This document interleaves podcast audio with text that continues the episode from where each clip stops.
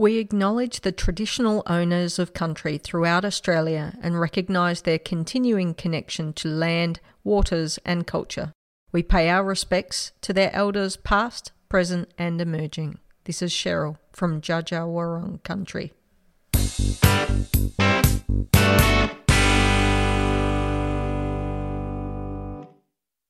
Welcome everyone to Beyond 90, the podcast, episode 109. My name is Cheryl Downs. My pronouns are she, her, and we've got a couple of the gang here at the moment, and we have one person on sick leave. So, Stefan, we wish you all the best and hope you feel better soon.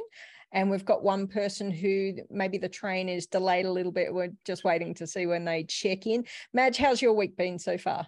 Yeah, really good. Uh, back to some interesting early mornings on a Sunday with the under 20 World Cup happening. But um, but yeah, it's good to have some international football to keep us all entertained.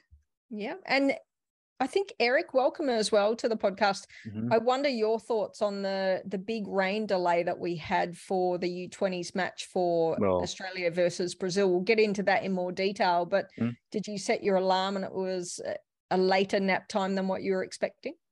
Well, no, because I, I one of the first things I did was had a coffee, and then I just couldn't get back to sleep. So, hmm. so I just I just waited it out until um, play resumed. But I was thinking there'd be a lot of NPL clubs that would be interested in whatever machine they used over there at uh, in Alajuelense to help clear the water, because that such a thing could be very useful for well, basically every community club. Very good. And we've just got Dale joining the podcast as well. Very good timing. Just while Dale's joining, we'll just talk about the um, FIFA Women's World Cup, the 2023 version, not the under 20 version. 338 days remaining until that first match in New Zealand. So it is getting closer and closer, less than a year now. Super exciting times. Uh, as Dale continues to join us, because can't see him completely on online yet, we'll just talk about the history of football. And episode 109 coincides with CAP 109, and that uh, cap goes to Leanne Trimboli. Played only three matches, or sorry, four matches, I think three A internationals. She was a goalkeeper. She st- debuted for the Matildas in 2000 and played until 2001. Incidentally, she was actually the first of the Matildas who debuted in 2000. So we've gone through all the all the people pre then, and now we've got plenty of what I'll start considering to be the younger generation of Matildas, and even more as we go along. Um, and interestingly, so Leanne actually initially dreamt participating in the Olympics as a basketballer. And shout out to the um, the World Cup basketball. I think is on in Sydney in not too long a time, a couple of weeks, I think. I'm very excited. I am going, and oh, I will be good. catching many games might have to do a bit of a cross pod and you can throw in some extra highlights from the basketball as well. But ultimately, Leanne's height didn't enable her to become the successful basketballer that she hoped to be. She also had a knee reconstruction, like so many players uh, of whatever sport. She moved on to Taekwondo and was a, a bit of a contender around that space, but just thought that with the timing of Matilda's call up, that that became her her one love. Um, Leanne, to the best of my knowledge at the moment, is a member of the South Australian Police. So congratulations, Leanne on your contribution to the Matilda's history. Great to have you there. And we'll try and find out more information about you. It's a little bit light, but good to hear anything. Dale, g'day. How are you? All right. I have had a very, very busy weekend and I have been in the garden all afternoon instead of doing my job. Um, hmm. which is one of the perks of working from home. But I've been thoroughly enjoying the under 20s World Cup. And I'm sure we'll come onto that later. We certainly will. Before we move on to the under 20s World Cup, which is definitely big time news at the moment, we talk about the Ballon d'Or, which is Ballon d'Or, sorry. Um, Sam Kerr has been nominated again for the fourth consecutive time. I was going to say fifth consecutive time, but fourth consecutive time. We'll see how she goes this time around. It's not the final list right now, it's effectively the top 20. Um, anyone have any particular thoughts about the list there? I think there's a couple of omissions, Keira Walsh being one of them that has been pointed out by people. But you know this this award like so many awards is never perfect everyone has different opinions and perspectives but there's also a great list of players in there Um, okay, this wasn't me that put this in a particular group chat, but I'll start. Um, Trinity Rodman. Go on. Yeah.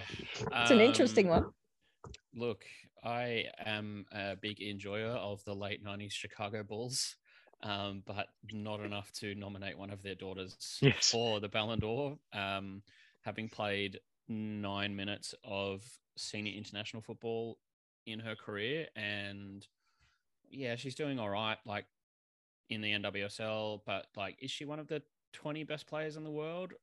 Am I one of the 20 best players in the world? I mean, Is look, she is she one of the best twenty players in the USA?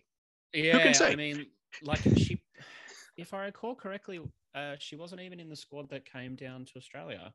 She was not. I would have remembered that. so And although, um, yeah, um, yes, many and. I I mean, there's a few, there's a few funny ones in there. It's always, it's always funny to me when we, I think there's been a real kind of paradigm shift in terms of in the last kind of two or three years in terms of where people look for quality football, and I think that people are really looking to Europe now instead of looking to the US. Um, so to still see, uh, I mean, I don't really have a problem with Alex Morgan being in there. She's one of the best strikers in the world, but also like not sure if it's been her best season though yeah, Yeah, but I don't think it's been her best season. I mean, San Diego are doing really well, and you know That's- she scored what I don't know. club she might have football. scored like twelve goals against St Kitts and Nevis or St Lucia or something. It's, it's it's a step up on previous years when um Oh, Megan definitely. When Megan Rapinoe has just made it despite barely Yeah. playing at all. So Carly Yep. Lloyd, Carly Lloyd was the one that Carly Lloyd, yes, yeah. yeah, Yeah, maybe Um, maybe it's like uh, the Academy Awards where you're nominated from when you played well, or, or when you played well or appeared in a great movie a, a little while ago, and we didn't quite get you there then. So maybe we want to do an honorary thing, and maybe there's an Mm. opportunity to have a look at honorary. Um, can I change the conversation a little bit if that's okay, and say of this list, who would be your top three or five? you know I, I know it's tough but w- we can talk about the people who maybe are surprising to be in there but Mm. who really deserves to be there and who do you think's kind of a, a- in in the space to maybe tick the box Madge? Sam Kerr, Me Miedema, um, Putellas. They're they're my three. yep no objections to those three So we're just ignoring Beth Mead, are we? Hmm. I I think um, be close. Maybe yeah, in top think- five. Yeah. Yeah. definitely in my top five. She'd be on my short list. Yeah. Um, one player who I think has had a really good season that I don't think many people have talked about has been Amandine Henry. Um, very, very good midfielder for Lyon. Uh, vindicated in not playing for France, maybe. Who can say? That's not for me to say. Um, I think Potatoes, um, Aitana Bonmati would not surprise me if she was there as well. She was super. she's going to win it in like two or three years surely yeah, I think she's only like like 22 20. or 23. She's quite Yeah. young. Um, but I mean, I think if I think if Sam doesn't win it this year, uh, I, I would have been more. I would have been more willing to think that she would have won it last year. Um, but I think that if she continues the way that she's playing this year into a World Cup, I don't think there's any reason that she can't. I think the thing that would hold Sam Kerr back is probably the fact that Chelsea didn't make it out of the group stage in the Champions League. Mhm. I think that's why Putellas will probably get it. Very good for Mhm. Spain. She's been really good for Barcelona, made it really good in Europe. Um, and obviously, I, I hate to say it, but I think there might be a little bit of a sympathy vote because she didn't play at the Euros just because she did her Mhm. ACL. Mhm. Um, but yeah, I wouldn't have a problem with her winning it. She's she's been pretty good, you know. She's been fine. They didn't lose a game in the league all season, so Yeah. Uh, well, I'm interested to see how it progresses. With all the awards that we see, I mean, they are judged differently. And this one, I'm not an expert, but it's it's based on the the French media, is to the best of my knowledge, the way that they work it. So it's obviously Mhm. got, I won't say a bias, but it has a um has a strength in a in a particular area. It's also based on a- simple vote of saying, you know, I think, and player three is the player versus, and I don't want to cross codes too much, but if you look at something like the Brownlow, which might be incredibly boring, or the Julie Dolan medal, those sorts of things, you can see that you it's based on a number of votes per game.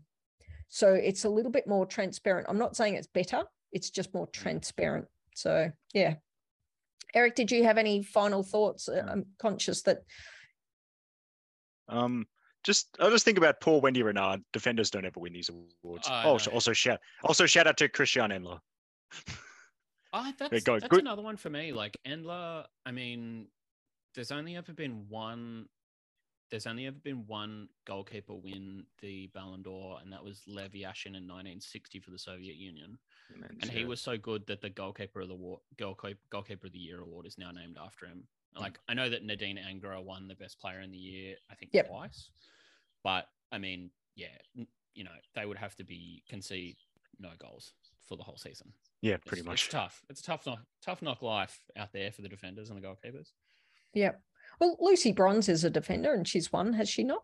Or am I getting confused with the best She- versus she the? ca- I think she came third last year, but she Mm. she Very appropriate she for Lucy was- Bronze to come third. Yes, she did come third last year.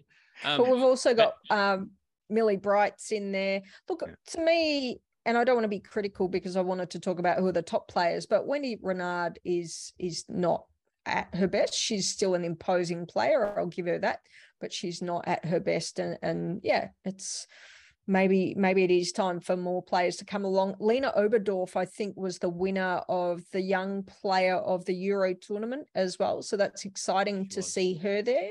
Um, exciting to see a couple of players there from Germany. But as you say, there there are there's a strong presence there from European football, which is wonderful because I, I do think it's some of the most exciting football that you can see. agreed.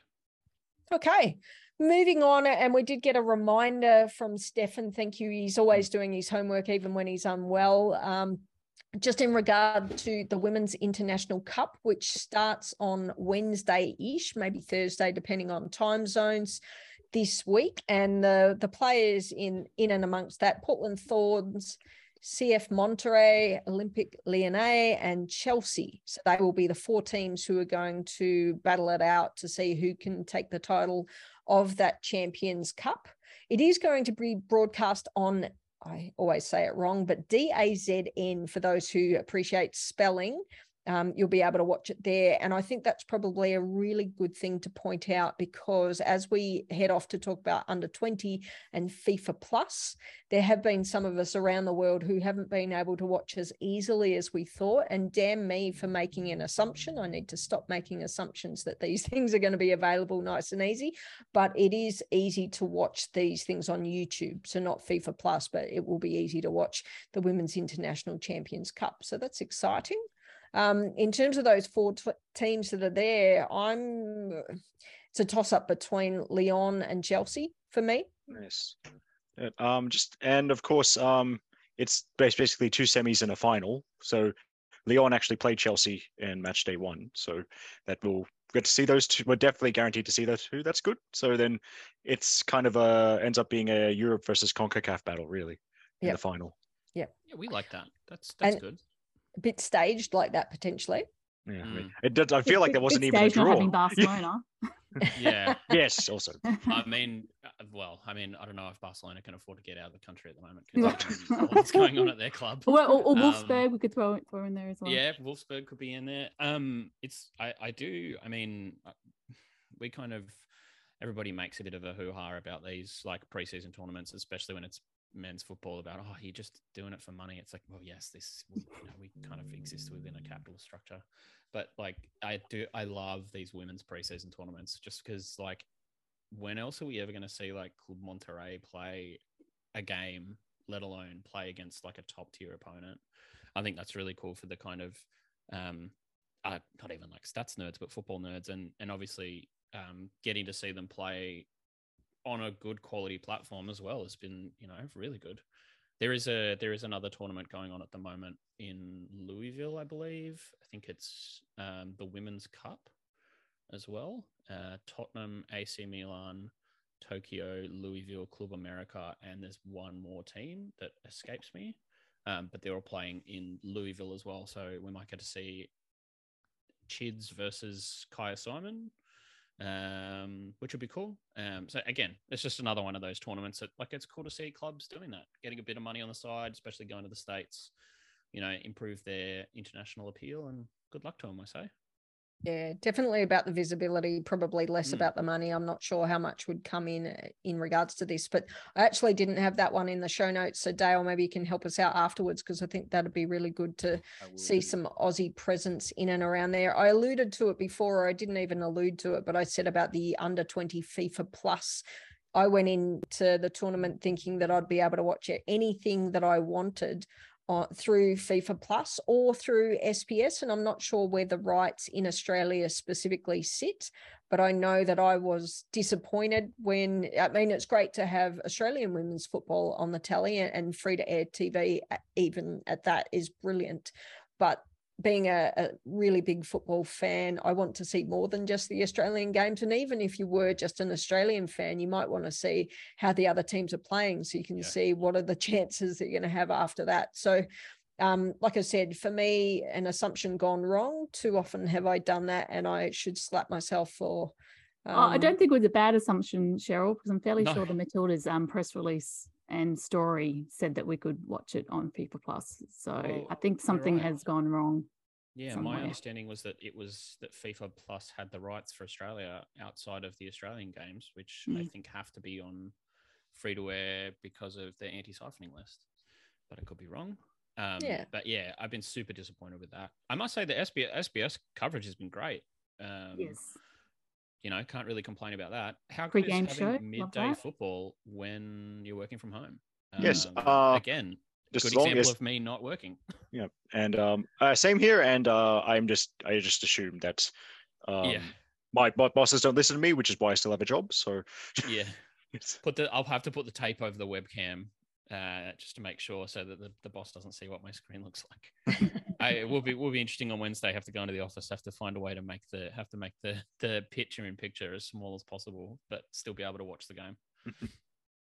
Uh, well, I mean, there's always the on demand option as well, which is really quite good for those of you who do have bosses who might be a little more aware of what people are up to. You can watch it afterwards as well. So that'll be that'll be good for people too. Anyway, we'll we'll see what happens, and hopefully by the time we get to the quarterfinals, maybe more of the matches will be on SBS. I'm not too sure. Fingers crossed. Let's talk about the um, under 20 World Cup now, then. So I'll just say quickly and let us all delve into discussion about the game and analysis where things went right and wrong.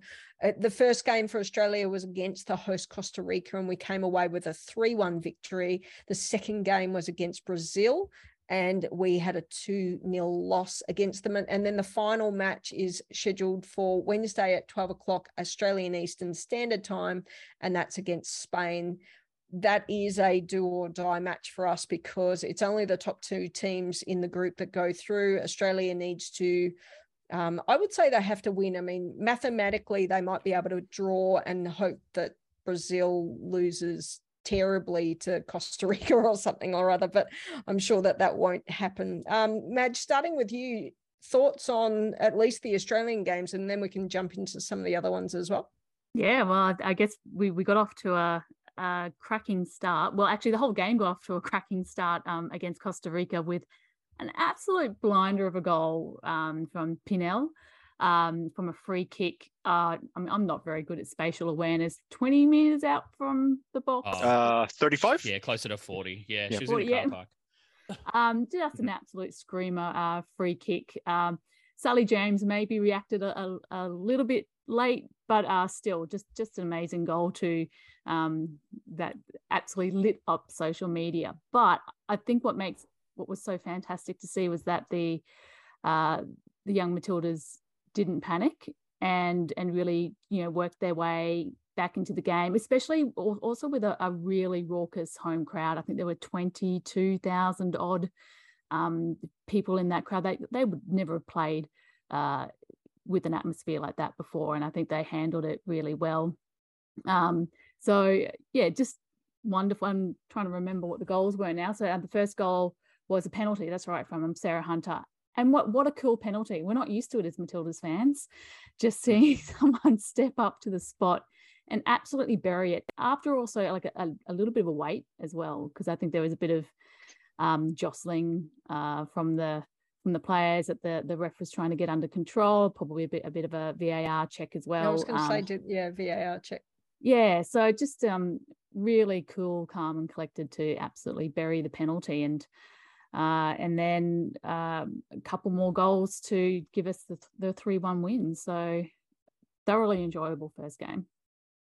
Absolutely. Dale?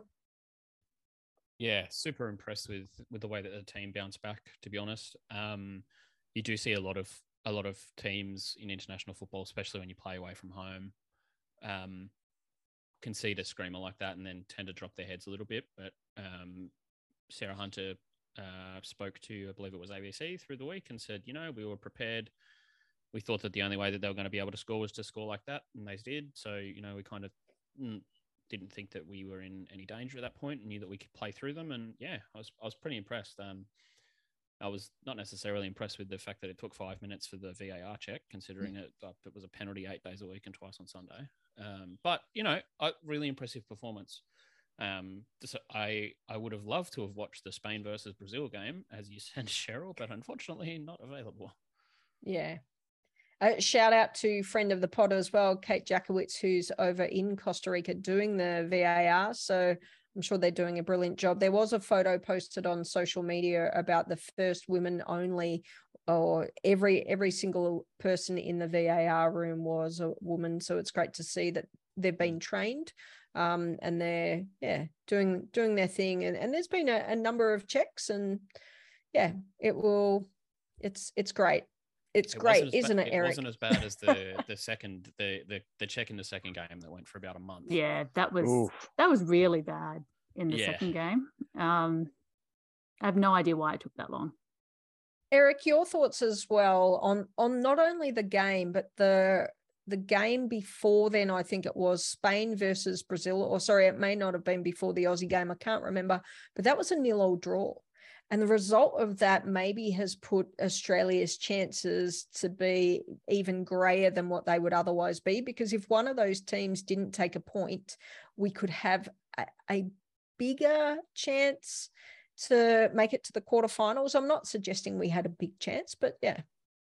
Yeah, so that was um and then by all accounts, Brazil should have won that fairly comfortably as well, from what I've heard. So yeah, you're right. Now it does um leave Australia in the with two teams ahead of them on four points instead of just instead of one team on six and one team on three, which would have made it easy, as you said, Cheryl. But you know that's that's the way um that's tournament football. Like there's a lot of things out of your control, so it's really just about uh, Australia controlling what uh, they can, and you know it's as we know it's going to be very difficult for them on Wednesday our time, Tuesday night, Costa Rican time. But they, they, in a sense, they still have uh, they still have their destiny in their own hands. They know they know if they if they pull off the improbable, they are going to the knockouts, which would be wonderful. But yeah, I think just yeah, just on that um long uh, VAR check, uh, yeah, it was almost as long as the rain delay. So. I think when I was watching um the, the game against Brazil, I think what really stood out for me was the Brazilians looked bigger, stronger, mm-hmm. fitter. They they mm-hmm. they were they looked really good. Um, it's it like it was absolutely. Um, I think it was it. The Matildas did well to keep it as a a two 0 uh, mm-hmm. loss. They had a, a, lot of chances against us, and um, and Sally James I think had a had a great game um, in goal. So um, but yeah, I, I, I was meaning to go and look up the the age bracket of of the Brazilian team just to see if they were maybe more yeah. sort of in the 19 year old sort of frame because they they definitely let me look that for let me look that yeah, up see how quick I am. off you go. Uh, check it out because yeah even just on what like when you're making Sheridan and I think it may have been Sam Lewis on the halftime show uh, or, it or was this this was yeah this was the same when you make Sheridan Gallagher um, look like she's easy to push off the ball um, yeah, that that was the big thing that stood out to me mm. in the Brazilian game. And I I do want to go back and I, and try and check out the Brazil Spain game to see um, to see how the Spanish team look, looked in comparison to them. And Spain had a 5 0 victory over Costa Rica as well. So, in terms of goal difference, it, it does look even harder for Australia. But prior to the tournament, there has been some discussion on SBS as well, and probably in some of the um, articles that Sam's written for ABC. It's, you know, did Australia need to win the tournament to make sure that people understand? You know, is that the expectation from some of the kind of fans out there? And yes, unfortunately, us, yeah, that that yeah. is Australia. Yeah, but I think you guys made the point in, in one of the previous pods that it was it was really good that we had you know a couple of sixteen year olds in our squad. So that's mm. that's where I was like, yes. um, so I, I found there could the, be a bit of an age yeah. difference in, um, yes. but but then that just means that you know we're giving those players uh, a fantastic learning uh, experience through the tournament. Agreed. Mm, so I'm um, just looking quickly at the dates of birth. Brazil slightly older, but it's not like they were all born in 2002. So it's, okay. rough, rough the same and, and age also, like the point that you make, Madge, like we also are missing our three best players under the age. We are. Yes. So, like, if we were going to go and win the tournament, um, we probably would have told them that this was a hell for leather, go for it. But uh, as you say, I think it's as much about getting everyone tournament experience and all that kind of stuff. And if we make the make the knockouts, we make the knockouts. Yep. You know, I don't want to call out too many players by saying who do we think is the best player so far because I think it's an experience for all of them. All of them. I think Leah Blayney's done a, a great job in preparing the team for the tournament and I think the the players generally have been playing up to standard, and this is just something that will go in their kit bag that they'll mm. be able to draw on year on year and just get better and better. So to each of the players out there and just fast forward to queens of the week and i'll say my queens are the, of the week are the young matildas because i think they've all put in exceptionally well and it's great to see them out there um, if we move on quickly just to some of the other nations that are playing and some of the other groups. Um, I think for me, I can't remember all the results off the top of my head, and someone may have them in front of them. But, but in particular, I think today or yesterday, the Netherlands um, had a red card. I'm not sure what time it was at, but they managed to defeat the US 3 0.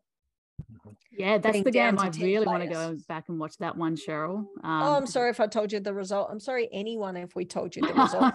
oh, no, please, we just discussed. No one can, no one can watch these games anyway. We're not so. Yeah, it's okay. It's, it's you see highlights. Yeah, we'll we'll, but, uh, we'll put some um some stop motion Lego video together so that you can watch the highlights. Okay. But I think what was so interesting about that result, Cheryl, was I did actually catch um, a lot of the Japan Netherlands game. So the the first um, game from that group. And Japan were won that game 1 0, but were absolutely all over the Netherlands. Um, and then the Netherlands come back and beat the USA 3 0. So uh, I think that's absolutely um, set up a mouth-watering uh, final game there between Japan and the USA. USA mm. um, will be wanting to um, get a win back on the board. Uh, but yeah, Japan looked really great um, in that game. So I'm not quite sure what happened with the Netherlands, so I need, need to see that. Yeah. That so the, the red card's 82nd minute after the three goals had been after scored. Yes. And it just, I'm just looking at this group. I've now realized it is possible for someone in that group to get eliminated with six points. Wow. Yeah. Which is good because Japan's on six, Netherlands on three, United States on three. So Netherlands could beat Ghana, US beat Japan, and then it's down to goal difference. Hmm.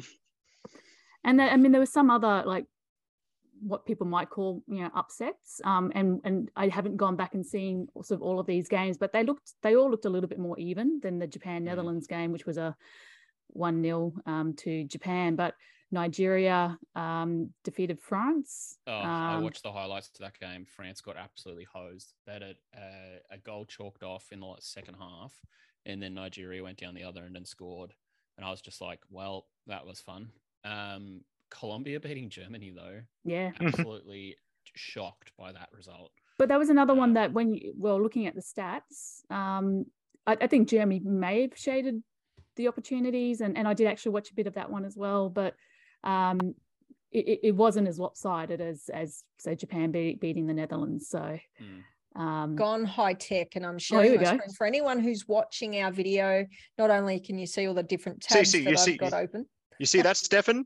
I mean, Stefan's the only one watching. So well, Spotify, we've got video on there as well if anyone wants to see it. But you can see that you've got embedded highlights, which is good. But as we talked Yeah. about before, there's a couple of results that you can see from game day one. And then if we scroll to the second game day, I think it's interesting. I mean, France beating Canada 3 1 is big. South Korea went down as well. So I've got bits and pieces in, in front of some of these scores. So yeah, Mm. it's really interesting. And leading into, if I do the final bit of scrolling, you can see the final group stage matches that we've co- got coming up. New Zealand currently bottom of the group for for them, I think, or are they second bottom? Um, interesting to see if they can grab a couple of points and come up. I think they're in the group with Germany and Mexico. Um, Australia's got Spain. Brazil, Costa Rica, you would expect Brazil to take the points in there. The big match match that you would probably be dying to see based on what you're saying about Japan is it Japan against the United States. I I think that'll be a big match. I think that Um, South Korea France is is looking like a, an important one as well. Um, Be a good one as well. both with a win. Yep. Yep. Um, and if we have a look at the tables just quickly, this because this might be interesting to people. And I'm sorry if um, we'll try not to leave any dead air for if you're only listening and haven't got the visuals. You can see that look, Spain are doing incredibly well, I think, and, and you would expect them with their trajectory around how they're progressing so far to maybe come out of Group A on top. I think. Um, Brazil quite possibly to be the other team coming out of Group A. Then in Group B, I don't know. Um, who wants to take us through it instead of me saying? Um, Okay. Uh, so Group B, you've got Colombia on four points, Germany on three, Mexico on two, and New Zealand on one. Uh, New Zealand, you know, pretty pretty tough look for them at the moment. I believe they play Colombia on the last game day of the group. Group C, you've got Nigeria on six points, France and South Korea on three points on equal goal difference, uh, and Canada on nil points. Uh, and then Group D, you've got Japan on six, Netherlands and United States on three, separated by goal difference. Netherlands in second, and then Ghana in last place of that group with nil point as well. Um, so you'd have to say think- Canada's quite possibly out. so Canada and Ghana are gone. Mhm. New Zealand need a win and a miracle. US could be out. it I can be. US, yeah, the US would need to beat the US would need to beat Japan by more than two, at least two goals. Two goals, yeah. That'll Um, guarantee it. Anything yeah. less is leaving things up to the other game. And the other the other thing for us is in terms of our in terms of our group, um, if Australia don't beat if Australia draw with Spain, uh, we need Costa Rica beat Brazil by seven goals. No, wait, no, Um, so if they could do Two that, goals. that would be or two or three. fi- sorry, five goals. Yeah. because we would need need Yeah. Spain to have a zero goal difference, and then we Yeah, would have yeah. more goals. Yeah, than- yeah. Anyway, uh, but yeah, if we could win, that would be nice. Please, Yes, Leah. that would. please, Leah Blayney, make that happen. Yes. Um, Use Abby yeah. Lemon's inside knowledge. That'll help. yes. I must say, Ab- Abby was great when she came on against Brazil. She, Oh. yes. It's a ball of energy, Mm. like a lemon with I don't know electrodes in it. That's running around. throwing it back to high school science. here. Okay. She was. so I was very impressed. Let's move on to dub. And I know that we probably feel like we're still a long way away from dub, but it'll come here before we know it. Maybe we need a dub countdown as well now that we know. I think Well, you know from what we need for you know what we need for a dub countdown, don't we? A schedule. I scared. I know Well, they've no, no, announced a date, but that they can change. we that, know so that the season like a- kicks off i think on the 18th of november if i've made that up i'm sorry i'll go back and check the Uh, yeah. notes but pretty sure Yeah, it's kicking right. off Yes. then we don't know who's playing I'd love a who. I'd love a opening match though. Just yes, please. Please. well it'll be melbourne victory versus western united it- my guess i don't know I actually wouldn't be surprised if that's right. They should. That's I a mean, that's the one they. That's the that's the one they should pick. Yes. That's a, Um, that's a really good guess. Uh, I like that. Um, right. At the ground that Hume City play at. ABD or what whoever the sponsor is now. Oh, no, I'm Kebabs. thinking of um, Oh, Sunshine George's Cross. The, Oh, the that one, yeah, in Western okay, yeah, Melbourne. yeah, yeah. yeah.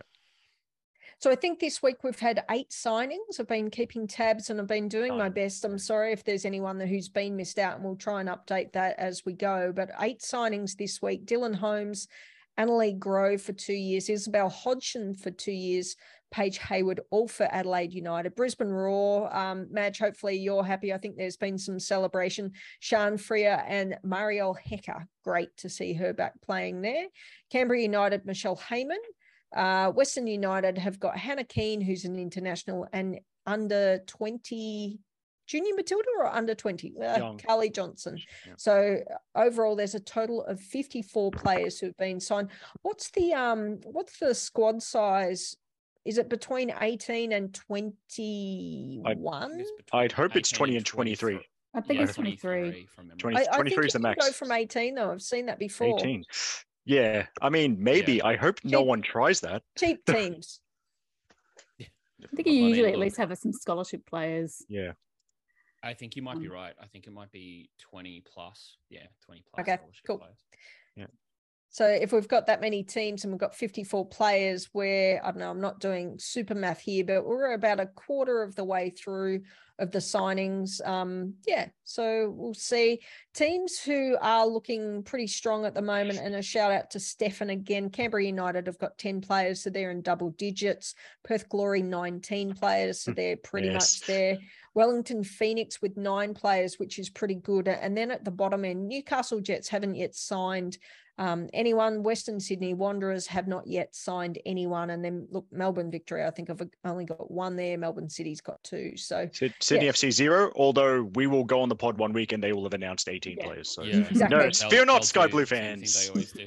Yes. Yep. But um, in terms of historically, I think Perth Glory probably had some challenges across COVID with Alex Epakis trying to sign players when he maybe wasn't even in, in the state. Um, and then, yeah, yeah, it's interesting to see more and more players get signed early because it just gives them some mm. some idea of what's happening. But we'll tr- we'll keep our eye on it. We'll other, make sure that we other, keep letting people know other W League news that we should mention, Eric, mm-hmm. uh, mm-hmm. Ante Juric mm, farewelled by Sydney Olympic. As the Sydney Olympic men's coach, yes. yes so, so and and um, very tangentially, I hope that um, there's another farewell when Sydney Olympic lose to Blacktown on Saturday. Yeah, that that, that would be the per for me. That's the perfect way for him very, to end his reign as Sydney Olympic men's coach. And then it, we, I just want to give him more time to focus on Sydney FC. Is yeah. I'm being nice in and also check out Eric on the NPL show every week he discusses these tangents. Yeah, so pretty interesting that he's he's gone from Sydney Olympic at the end of the season. Mm. Um, so obviously he'll still. My understanding is he's still coaching Sydney FC. So mm. I wonder whether that will have turned into an academy role, or whether there'll be a full time women's academy, or mm-hmm. whatever will happen there. Yes. But yep. that uh, that further information hasn't really been released just yet. Mm-hmm. More to come. Very good. Okay. Um, the next thing I kind of wanted to give my, myself a little bit of a shout out, and not because it's about myself, but because I've been starting to put together some data around women's football leagues around the world this is not about me. This is about creating a visual for everyone to see what goes on and maybe some data so people can just click on some links. I'm really hoping that we'll get to the point where this is something that we can crowdsource quite a lot, add more leagues in there at the moment. I've got just over 20 leagues represented in there.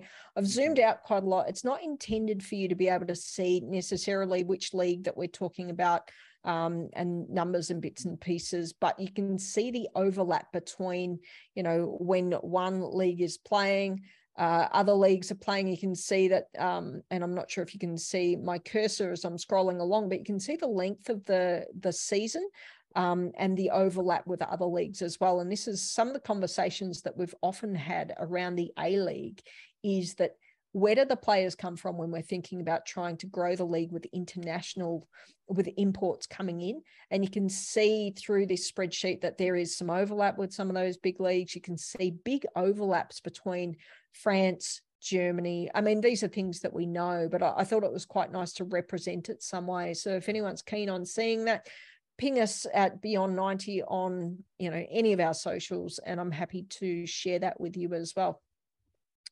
Anyway I we thought it was interesting. I do like it. We love a spreadsheet and a Gantt yes. Uh, imagine I had graphic skills or something or other. I'd be able to put something more decent together. But for the moment, that's what it looks like. Um, in the around the world in football, I think there's definitely some preseason matches that we're seeing at the moment. Yeah. But in and if anyone wants to talk about those, please feel free. We've updated our Aussies abroad page to show where the Aussies are playing and also when we believe the leagues to be starting. Mhm. And the duration of the league. So for the FAWSL, we're not expecting any, um, I'll say, real games until September 10th. These are just based on the leagues. It's not based on cups or anything like that either. So September 10th, we'll come back to you with FAWSL. We'll see whether or not we can start putting together some content about those bits and pieces. FA Championship, where we've got uh, Crystal Palace has got Polydor in there. And I don't know if that means that Eric might start putting together bits and pieces on the But, FA. I am. I had. I had. I have had my tweet notification set to Crystal Palace women for months. So because Well, I mean, like I think I, I won't say who, but like I heard about that move about three months before it became official. Yeah, As I said, the worst the worst kept secret in Australian women's football. So they've been um, they've been bandying around the group chat for about yeah a couple of Yeah, months at well, least was- now. So so yes, and also well, I and um, of course I did remember also Isabel Dalton is at Lewes FC in uh, the championship. So that's a couple of Aussies there, and I'm glad Cheryl mentioned it because next week the Posa Does Enough begins, and I think that's the best way to um, honor friend of Beyond 90, Angela Christian Wilkes. Hmm. All right. Scottish Women's Premier League, they're up to round two of 22 rounds for them. They started last week. You must have talked about it when I wasn't on the pod. I feel like I missed out, but it looks like Jacynta Galabadaarachchi played 73 minutes and set up the opening goal. Thank you, Eric, for popping hmm. that in there.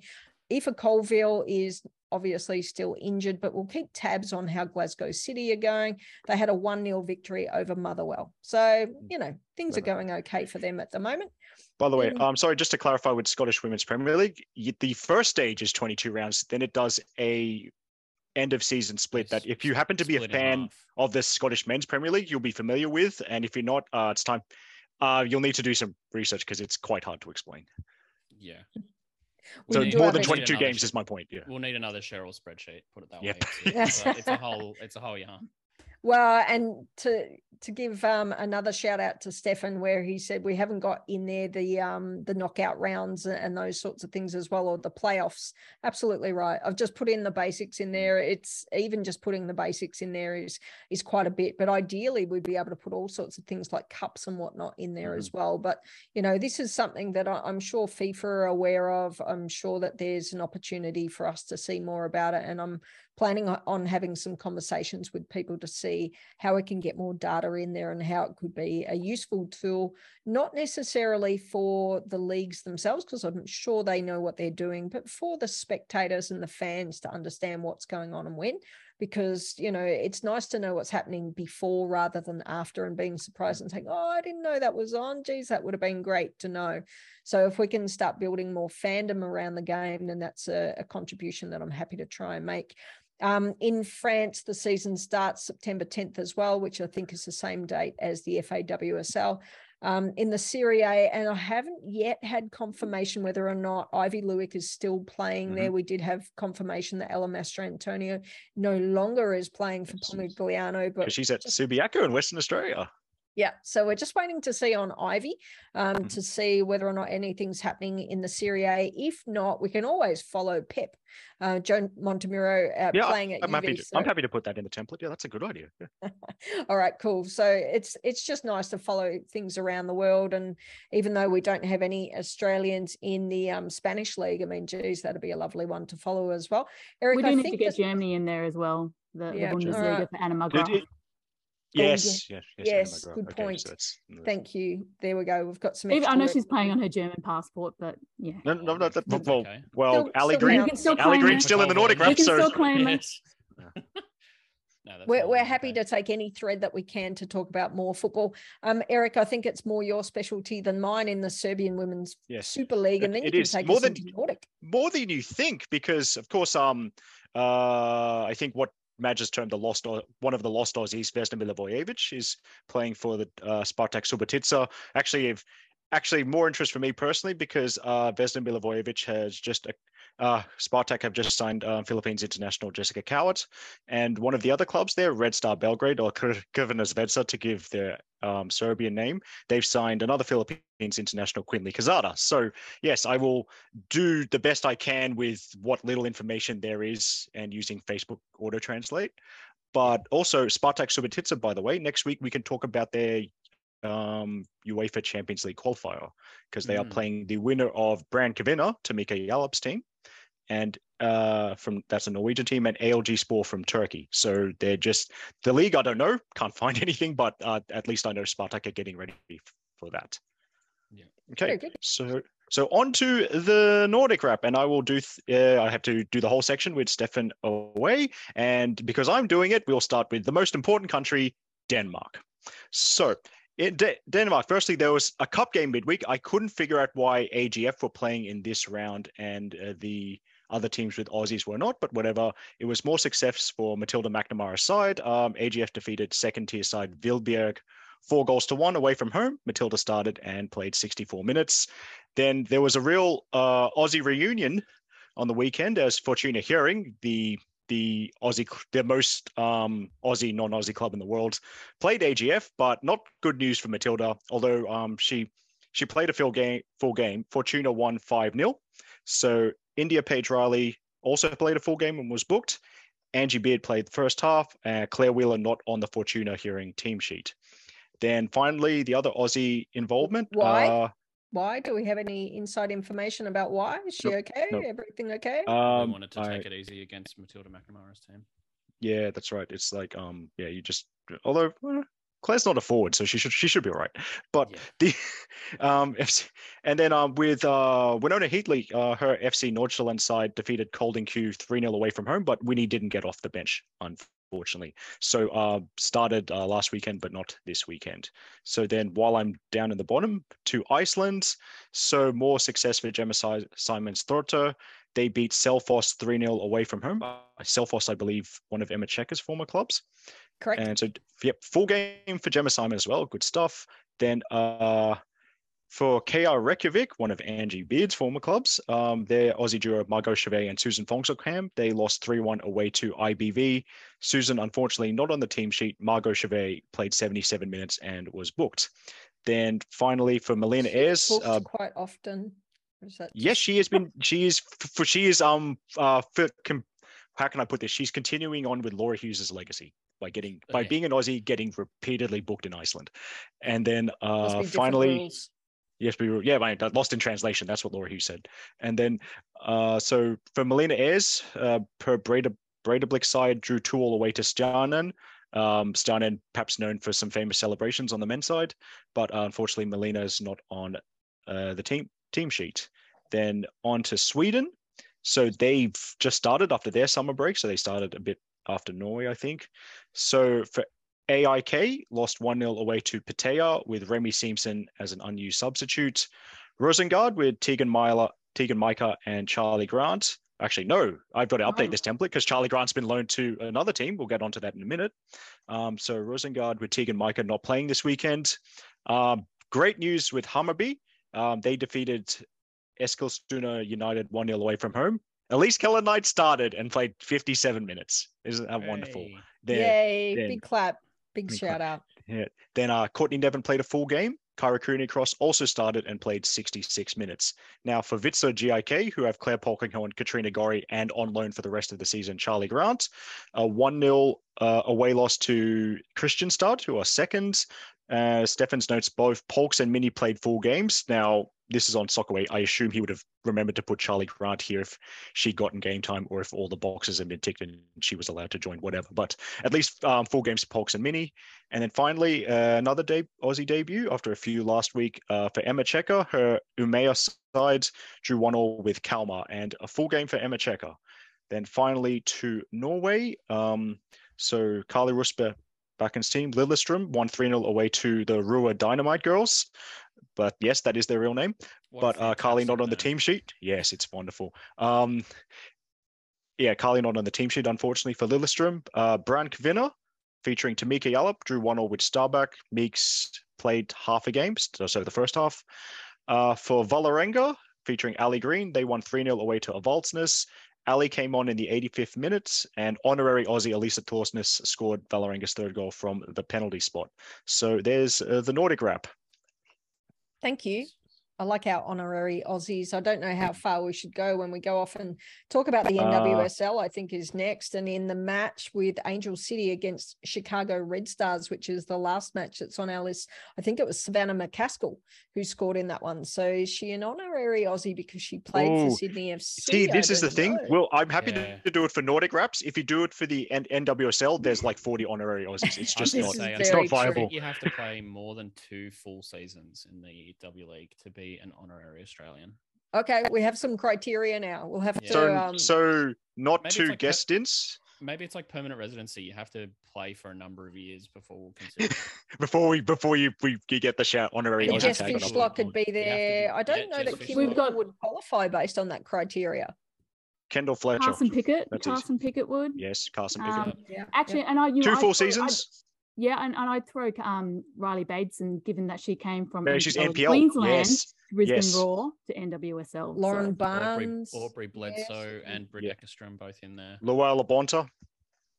Mm, there's some good ones. There's some bad ones, but there's some good ones. and we will not talk about the bad ones. Should we move on? Moving Well, we are distracted from going through the results of the NWSL, and, and I should be um, um, told off because I'm trying to get the pod done in a reasonable time. Houston Dash had a nil-all draw against Racing Louisville with Alex Chidiac playing 60 minutes. So she started the game and played 60 minutes. San Diego Wave with Emily Van Egmond went down 1 0 against Orlando Pride, but Emily Van Egmond played the full game. So Has she been subbed this season yet? She is racking up the four Yeah. games. yeah, Hasn't she always? I don't know. she's been yeah, she's been super super consistent, and she's been playing really well in that team as well. which what is was that a couple of um couple of years ago one two three years ago they went off and they counted the the minutes that the players had been playing and i think it was alanna kennedy who had played the most and second to that i'm just thinking and this is just in terms of australians i don't know worldwide but Mm. second was maybe steph catley be really interesting to see some of those numbers again particularly Yeah. now that they're playing more consistently just with A League instead of jumping across and coming back and playing in Australia as well, which is probably not to their benefit. Um, going back to that spreadsheet that I put together, I think the league with the um, the longest the sorry the women's league with the longest uh, league season, I suppose, was thirty matches for Spain. So in the Oh, yeah, Spanish is- league, yeah, they're playing most team Yeah, comp, that's yeah. true. and it's quite interesting. I mean, if you draw a, a, a line any which way you want, it's highlighting that they've got a big season to develop, and that's must be really good for their players Mhm. and really good. Maybe we might see some Australians going over there. We've just seen Lucy Bronze, who is not Australian, but that's okay. I still like to talk about Lucy Bronze anyway. Uh, let's talk about state football, but if we don't mind, we'll go just um, I don't know one match. One match per per state Okay. area, match of the round or something, just to get Well- through it. And anyone can have a look at the results as well on, on the show notes. Yep. Okay, so do ACT because there was only two anyway. It's very, very quick. Could so um, Canberra Olympic featuring a lot of former Belconnen United players beat Belconnen United two one and goals from Ash Sykes. We love that and former Bel and Belconnen United legend Michaela Thornton now with Olympic. So Belco's goal from Kira Bobbin. Stefan will write up about the game between Canberra United Academy and Gungahlin United, which Gungahlin won 2 1. So watch out for that. New South Wales, well, Dale, which one of the nine do we talk about? It's up to Uh, you. That's a great question. Well, you can have Um, one each. Technically, you can have one each. So um, that- Okay. Uh, I'll go with uh, uh, Football New South Wales beating the Jets. Oh, yeah, Battle of the Kids. Yes. Yeah, we love the Battle of the Kids. Um, that was uh, going to be one of the write ups this week, but uh, Eric has gone with another game, which is Hmm. more than fair enough.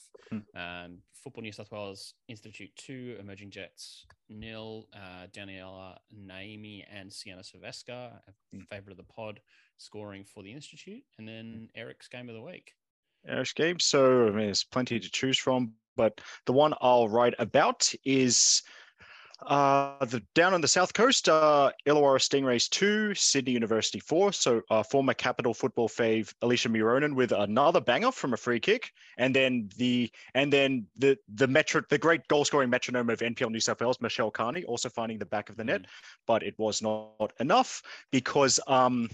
Uh, Sydney Uni had another goal from their top scorer, the American import Roller Bardawia, a goal from Sarah Morgan, who would unfortunately blot her copybook late on with a second yellow card, and also a double from one, their defender, Ashley Irwin, who looked equally delighted and shocked that she had scored twice.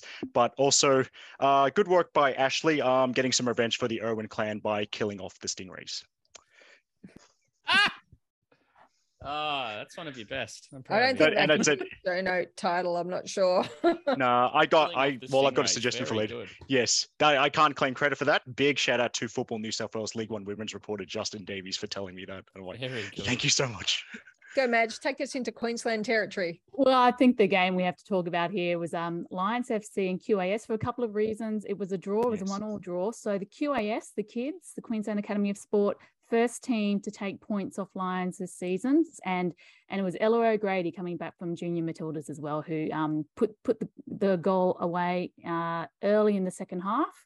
Um, but then Lions came back and uh, and equalised uh, late in the game with Tegan Riding, and that clinched the premiership for Lions, which was it's happened pretty early, of course, being um, undefeated in the season and Yes. um, Oh, run, runaway winners.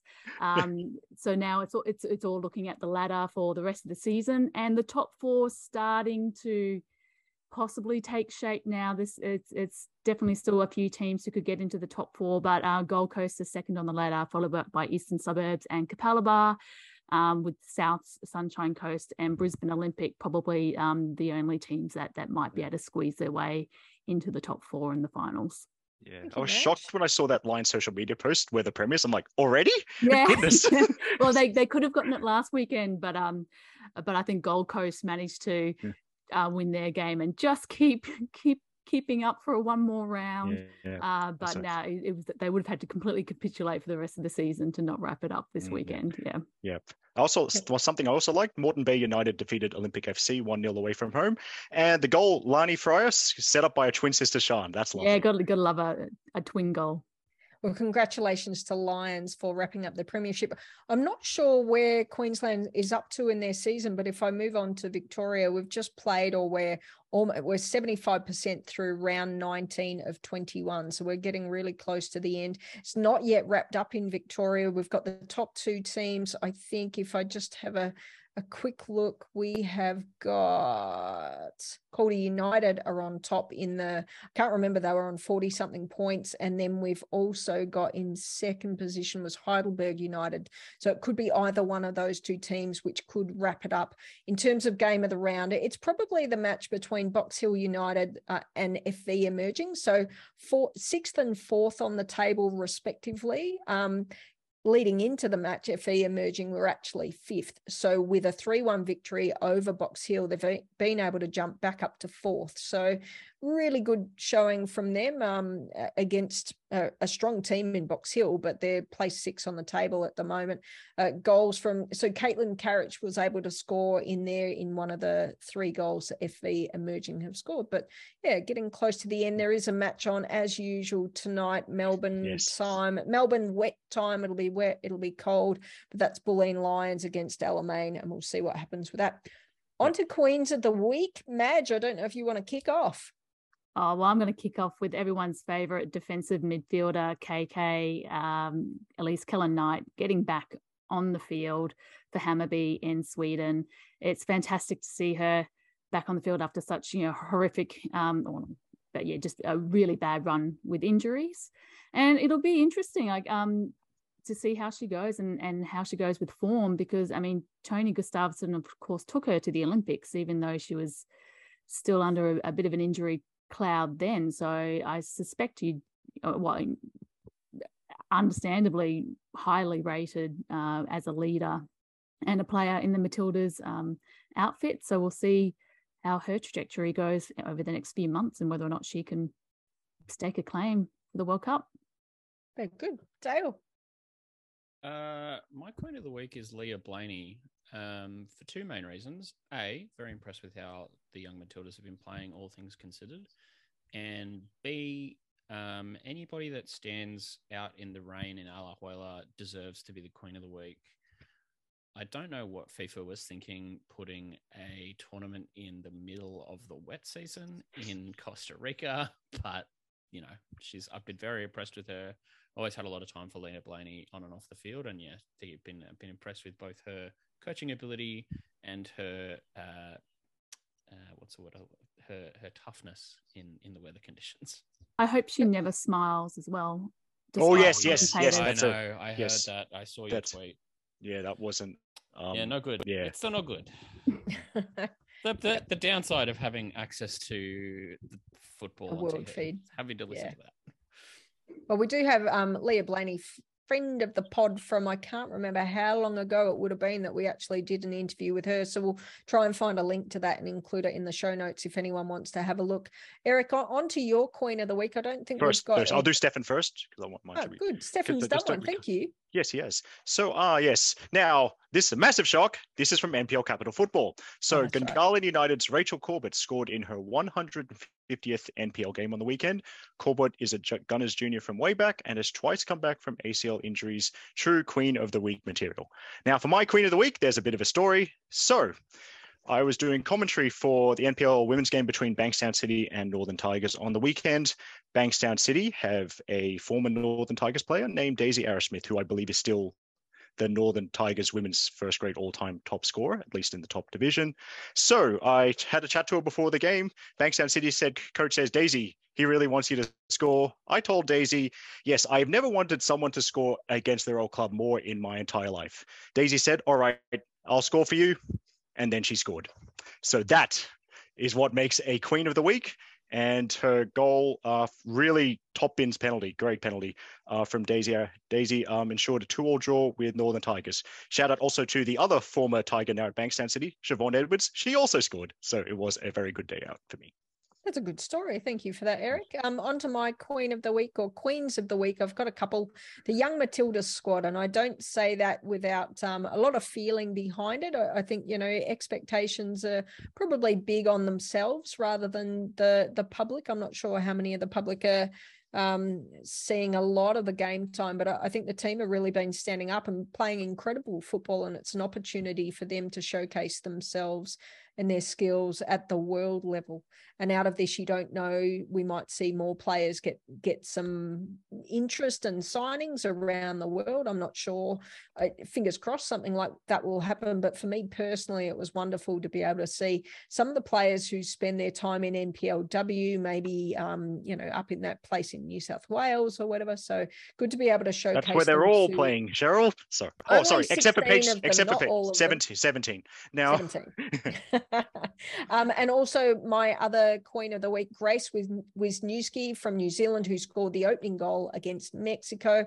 I think that's a, a beautiful little opportunity for, for Grace to continue her journey of being someone that people look up to for many different reasons, but her ability to operate as an elite footballer, but also her honesty in talking about what she's been going through as a player, as an elite athlete, elite athlete, or as a person generally.